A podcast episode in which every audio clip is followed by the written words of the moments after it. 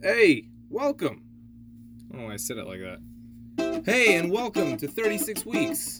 36 Weeks is a podcast that's meant to help encourage teachers as we work, laugh, and imbibe together as we get through the upcoming school year. I'm your host, and this is Week Negative 2.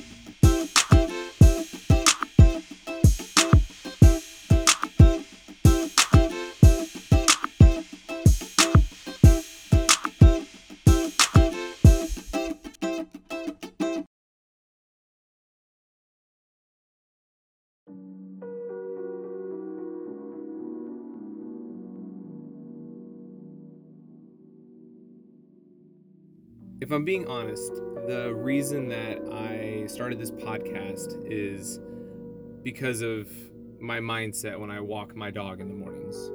See, I have this dog. His name's Chancho, and he's the bane of my existence. He is 10 pounds of annoying in a 5 pound bag, and I notoriously cannot stand him. But in the morning, I have to walk him. So I have my coffee, and I have my dog, and I put on some clothes, and I go to walk him out outside around our apartments. While I'm walking him, for that 10 to 15 minutes, a lot of times I go one of a few different directions. I wake up cynical, I wake up begrudged, sometimes I wake up in a really good mood and ready to attack the day, and sometimes I wake up and really just wonder what I'm still doing. But my goal is for whatever your version of that 10 to 15 minutes on Monday morning, right when you wake up, and you know that you could go in one of a lot of different directions, my goal is to encourage you, give you something to remind you to keep pushing forward and to keep going. Hey, so in the future, um, this is going to kind of be the section of the podcast where my wife Scarlett and I uh, take a moment and personally thank all the people who have shared and donated to the podcast. So please subscribe, and for every share on Facebook, you'll get a shout out here by myself or my much lovelier, lovelier wife.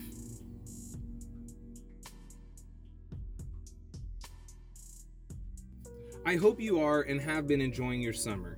Whether you are like me and just switch teaching assignments for the umpteenth time, switch districts for the umpteenth time, switch classrooms for the umpteenth time, or maybe you're absolutely nothing like me and have had the same post for the better part of a decade or seven. Hey, either way, I think you and I can both agree on one thing.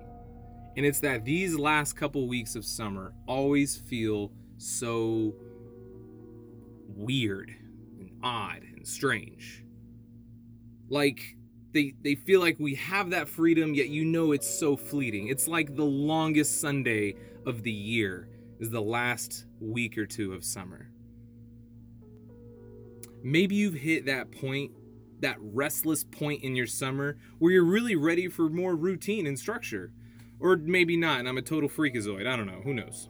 Yet even still, uh, shout out to coaches, admin, and staff who get even less of a break than me, uh, and people who work summer school much love. I couldn't do it, and you you hold that down. That's all you.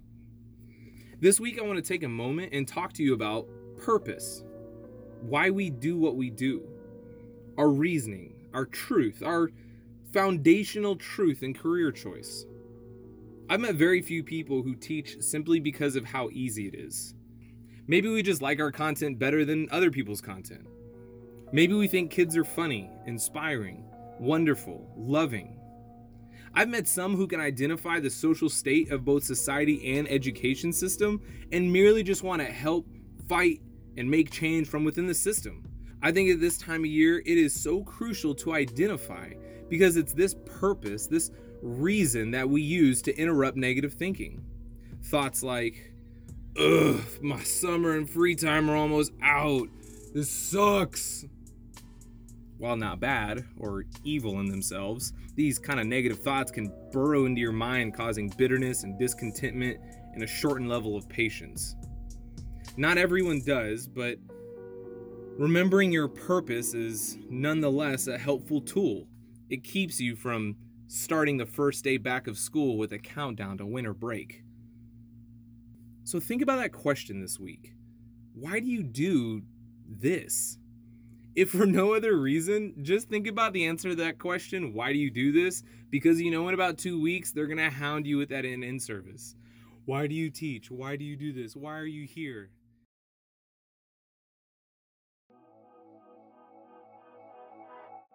So, this is part of the podcast where we highlight uh, specific roles in education. Uh, and I wanted to give a shout out this week to kindergarten teachers. You are the first line of defense against kids growing up and hating school. You lay the expectation and groundwork for what a school building means to kids.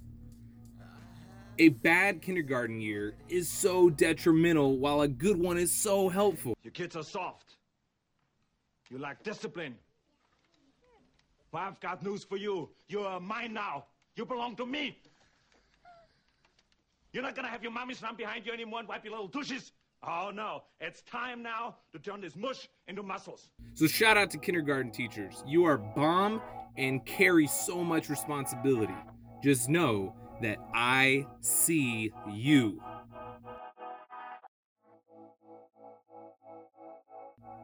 So, as I wrap up with you today, um, I kind of want to leave you with a testimonial. Um, somebody talking about a teacher that influenced their life in some way.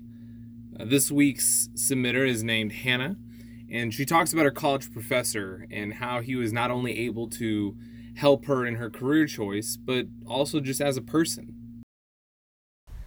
My favorite professor by far has been Dr. John McDermott at Stephen F. Austin State University.